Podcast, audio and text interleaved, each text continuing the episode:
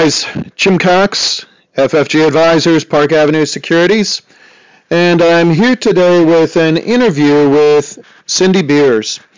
She's an integrative yoga coach, um, health professional in terms of working with with people who are dealing with with stress and trauma. And we had connected um, after a conversation uh, online and really wanted to kind of get her insights in terms of what's going on with PTSD and teens and really some of the depression uh, that, that we see afflicting people these days. So, Cindy, thanks for taking the time to chat today. Oh, thank you so much for having me, Jim. Awesome. So, tell us a little bit about your background.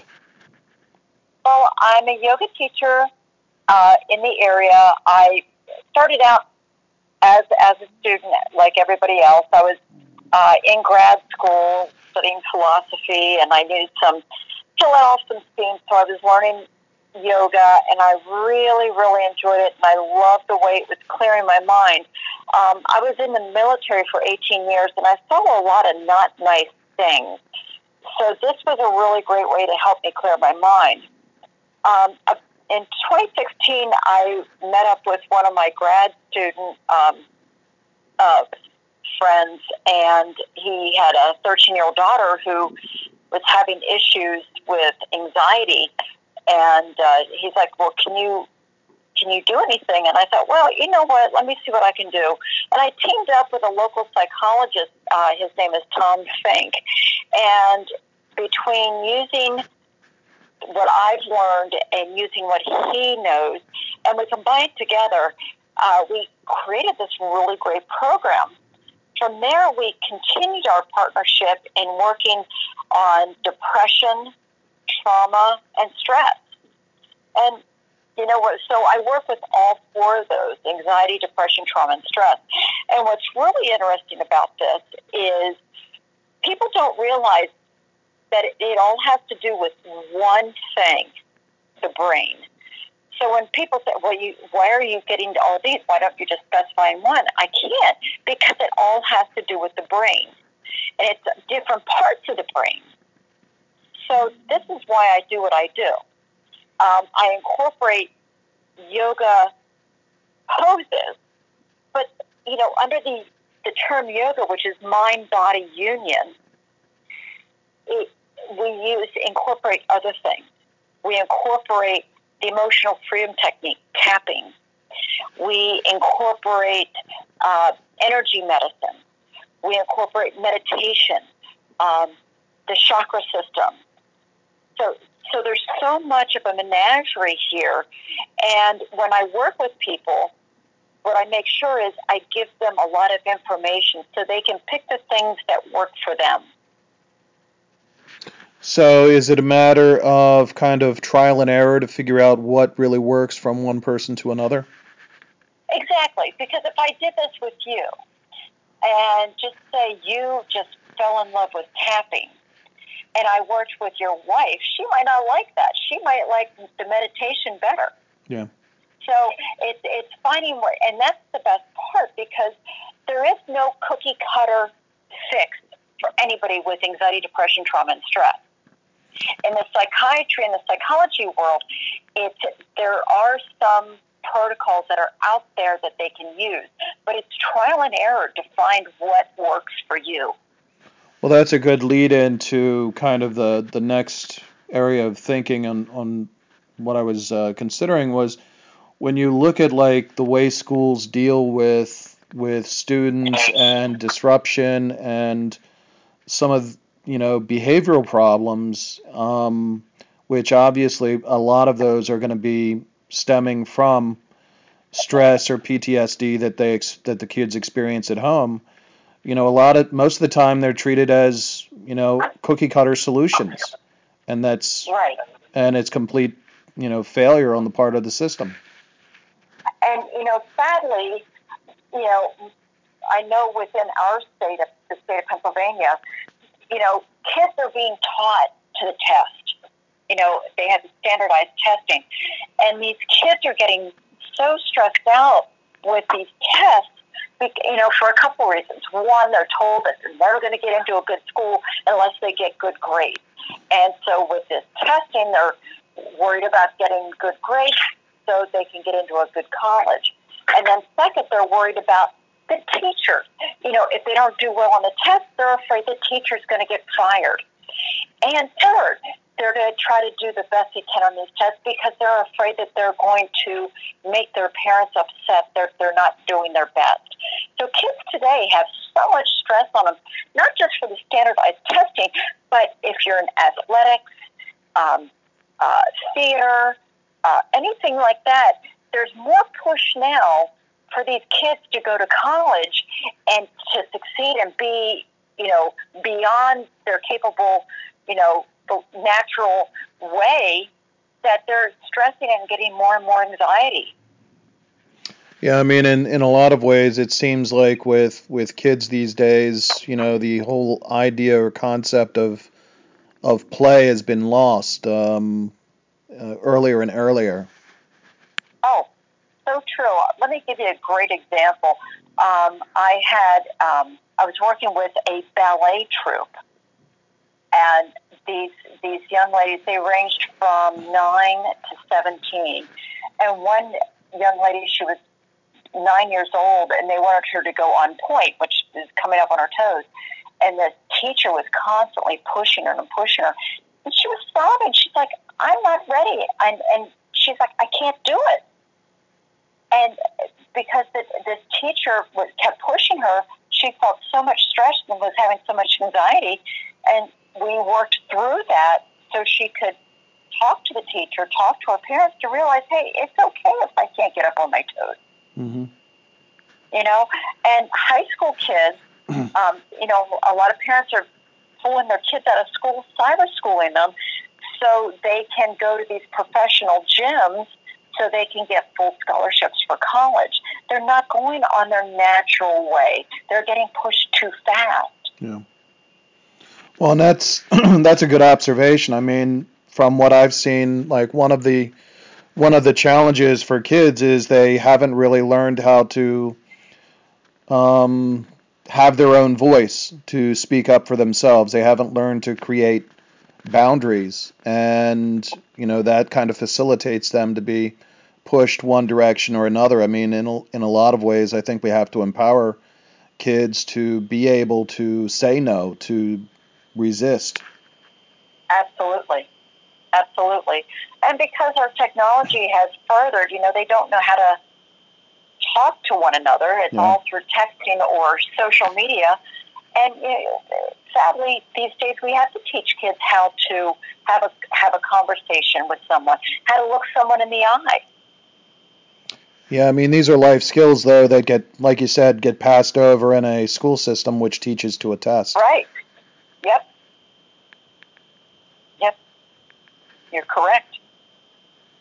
There's been a uh, a number of kids recently um, who have uh, committed suicide. I mean, suicide, not just among kids but among adults as well, seems to be kind of a rising epidemic. Um, I think that I saw a statistic that over the past three years, the um, life expectancy in the United States has actually decreased because of suicide and the opiate epidemic, which is the first time that that's that's happened. You know, you, the life expectancy is always becoming longer, and in the past three years, it's actually become less. Yes, yes, and it's a shame. You know, uh, this for kids, you know, suicide is just a quick way out, and, and I mean, because they don't know anywhere else to go. Uh, we just had two kids down at Parkland High School yeah. commit suicide that went through went through the whole ordeal uh, two years ago, and it's sad because it seems from the outside it seems like the system failed them because they had that guilt of surviving, and they should have been able to have that the, the techniques available to them to help them cope. You know, it's like working with with with military people. Um, military people that go through this, and you know the the suicide rate for for the military for veterans is 22 a day. Yeah. 22 a day, and it's the same thing. You know, our VA is failing them. Yeah. And our society failed those kids. How can we fix? How can we fix them? If we have more support groups, if we had more in, you know, hmm. and I know this is probably expensive for the schools, but having in-house psychologists to help them deal with this. Yeah. When I work, when I work with teenagers, you know, one of the things I ask them is like, when you're in the classroom, where do you usually sit? And immediately, these kids that have such bad anxiety because of these things that happen at Parkland, you know, they either sit by the door, by a window, or close to a crawl space because they're fearful of someone coming in and offing them. Yeah. Yeah, I mean, it ends up, you know, in terms of whatever trauma that a person experiences, it creates a whole cascade of of triggers that you know, in reality, I don't think a person ever really escapes from. Uh, I don't know what your circumstances were, but you know, um, my spouse has PTSD from when she was abused as a child, and um, you know, we experience this nightly, you know, and we've been together for seven years. Um, but the one thing that I would say that acts as a as really the only thing that makes sense and is has worked for her is unconditional love. And oh, you know, it's it's tough to do that though when you when you um, experience episodes of rage or detachment. And and I can understand where your wife is coming from because, um, you know, when we're, we're exposed to trauma at a young age, it just totally messes us up as adults. Yeah. Uh, for me, I had a, I had a sexual trauma when I was in the military, and it totally waylaid my entire life. But it wasn't until I married my husband um, in 2002 that it, everything kind of changed because it made me want to get that help to fix these things. Mm. And it, it, it, it, did make a difference. But um, yeah, kids today are being exposed to more things than when you and I were kids. You know, and I, I'm probably a little bit older than you. And I grew up in the 60s and 70s. Yeah. You know, we didn't have anything like this. Yeah we didn't have the anxieties that these kids have today. We weren't pushed to go far beyond our capability. Well, actually, I would I would say no. I mean, I don't I know that for a fact that I didn't have those experiences, but the reality is, you know, my spouse did, and I would actually yeah. contend that when you look at the nature of the problems that this society faces around alcohol and drug abuse among adults, that a lot of adults have. And it's just that by and large, it goes undiagnosed based on, you know, obviously the shame associated with different aspects of kind of being flawed oh. as society judges people. And, and, and very true. You know, traumas as a childhood, I mean, they go back forever. They go back forever. But, you know, I, I guess you know, I was using my own life because I grew up on a farm. Yeah. Our biggest worry is making sure that the cows stayed in, you know. So I led a really good life. I was very lucky about that. Yeah. And but you know, child abuse goes back centuries. Goes back centuries. Yep.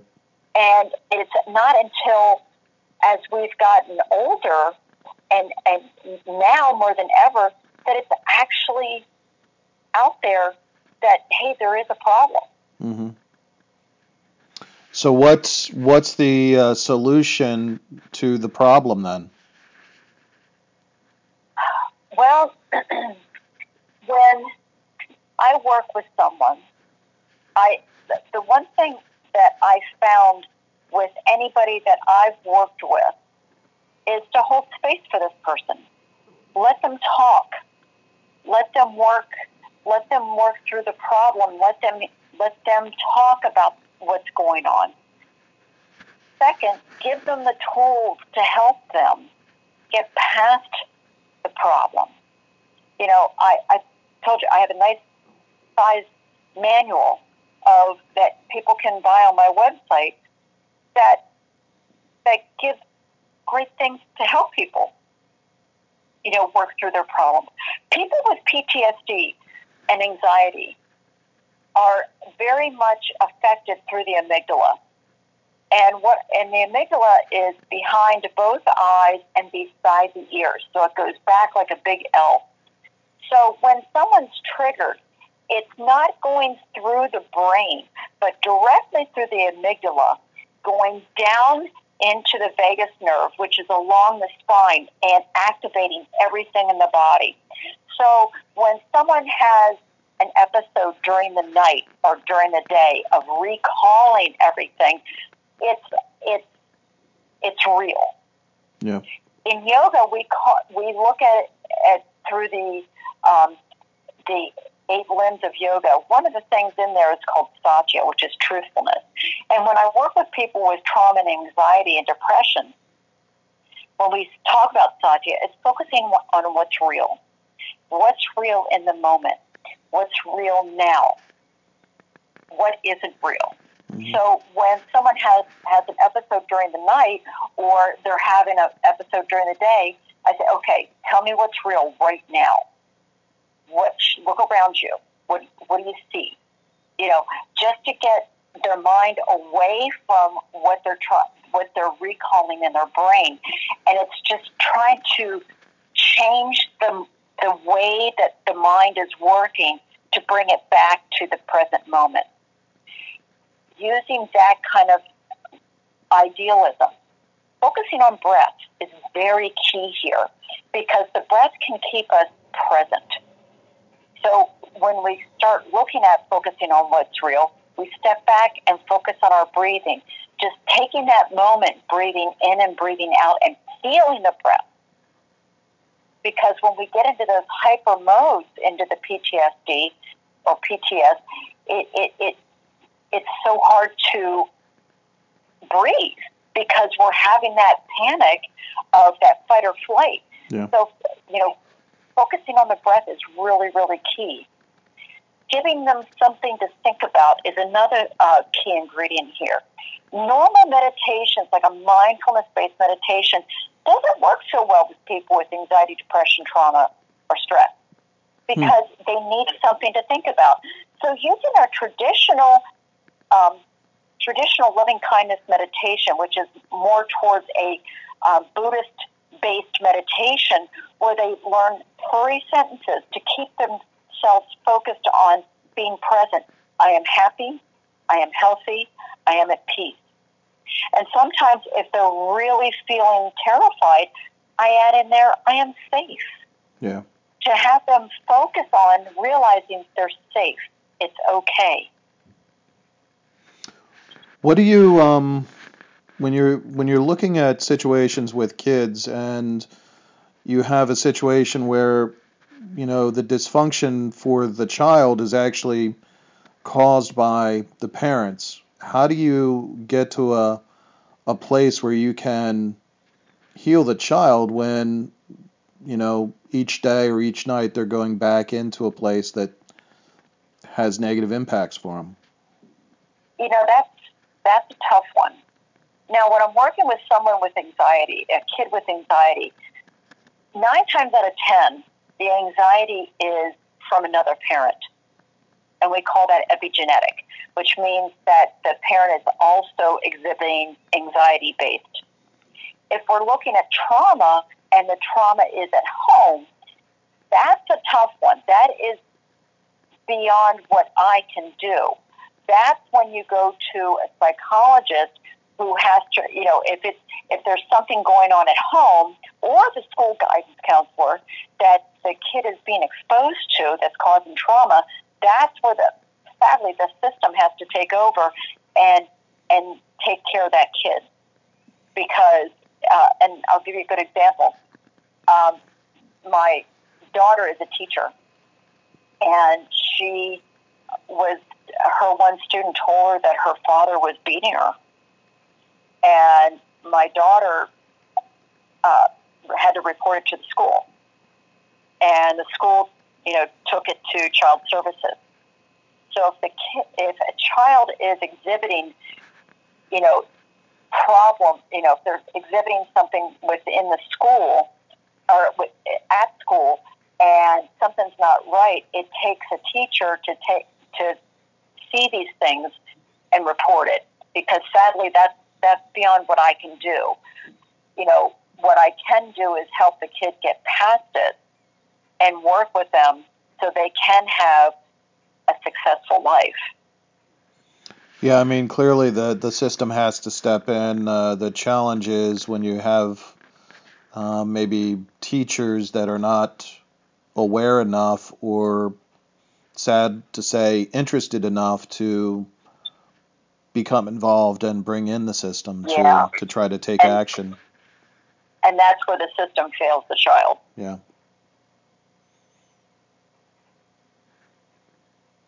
Yeah, that's and that's and that's something that's sad, but you know, if if if and when the child gets older, that can get the help that they need. That's what's really important, and that's where I think where these two kids down in Parkland kind of got lost in the shuffle, and either a they didn't go get help, or b they didn't get enough help, and they were just put off to the side. Yeah, I'm not familiar with what uh, their story was. Um, but I, you know, it's pretty clear like a lot of us have secrets that we can keep deep within and, you know, not share with the outside world and, you know, largely go under the radar for long periods of time before because, you know, again, society's judging prevents people from you know, offering themselves up. Absolutely. To seek help. Absolutely. Yeah. And it's a shame, you know, and even as adults, uh, we still carry some scars as children. I uh, worked with a lady who, in her her late fifties, who she, you know, suffered from depression and and different types of anxieties as a, you know throughout her adult life, it all went back to when she was seven years old and was molested yep. and never told anybody. Yep. So, you know, we, a lot of times as adults, we have to step back and look at how we were as kids and, and see what these kids are going through now and do our best to help them. Yeah. So they can be successful adults. Yeah, I mean, it, you know, and everybody made fun of the uh, the phrase from uh, Hillary Clinton. It takes takes a village, but the reality is is it's the truth. Is we all have to be involved in terms of supporting each other. Absolutely, absolutely. I you know when I work with kids, I I love it because it does take a village and I encourage parents to work with their kids. You know, don't just send them off to their room and let them be on the computer or text message all night long. Be active with them, meditate with them. Yeah. Sit there and tap with them. You know, talk to them about what they're going through. You know, yes, we're all busy as parents. Yes, we're busy. And we have full time jobs and things like that. But all it takes is five minutes just to talk to your kid and find out what's going on with them. Mm-hmm. So, have you thought about taking this experience to like your local your local schools as far as implementing something on a larger scale to to help kids within the oh, system? Yes. I have. I've tried to take it to some of the local schools and I get really I get a lot of pushback. Uh. Because yoga is viewed as a cult yoga is viewed as religious, and it's nothing, nothing like that at all. Mm. You know, and and it's a shame because schools schools could use a yoga practice. Yeah. They if they would integrate it. I mean, I've seen done in Baltimore uh, city schools. They're Right. starting meditation and yoga with kids. Yeah. It's so, it, and it's helped them. Up at Sandy Hook, um, Sandy Hook Elementary, they started teaching all the kids and the teachers the emotional freedom technique. So at that time when they had the shooting, these kids could get past what they went through, and they were successful. They were successful. So, I, you know, I don't understand what part of any of this is is a problem. You know, it's just all in perception. Is it because you live in a more conservative area, you think, in terms of kind of central PA? Yes, uh, Central PA is really, really conservative.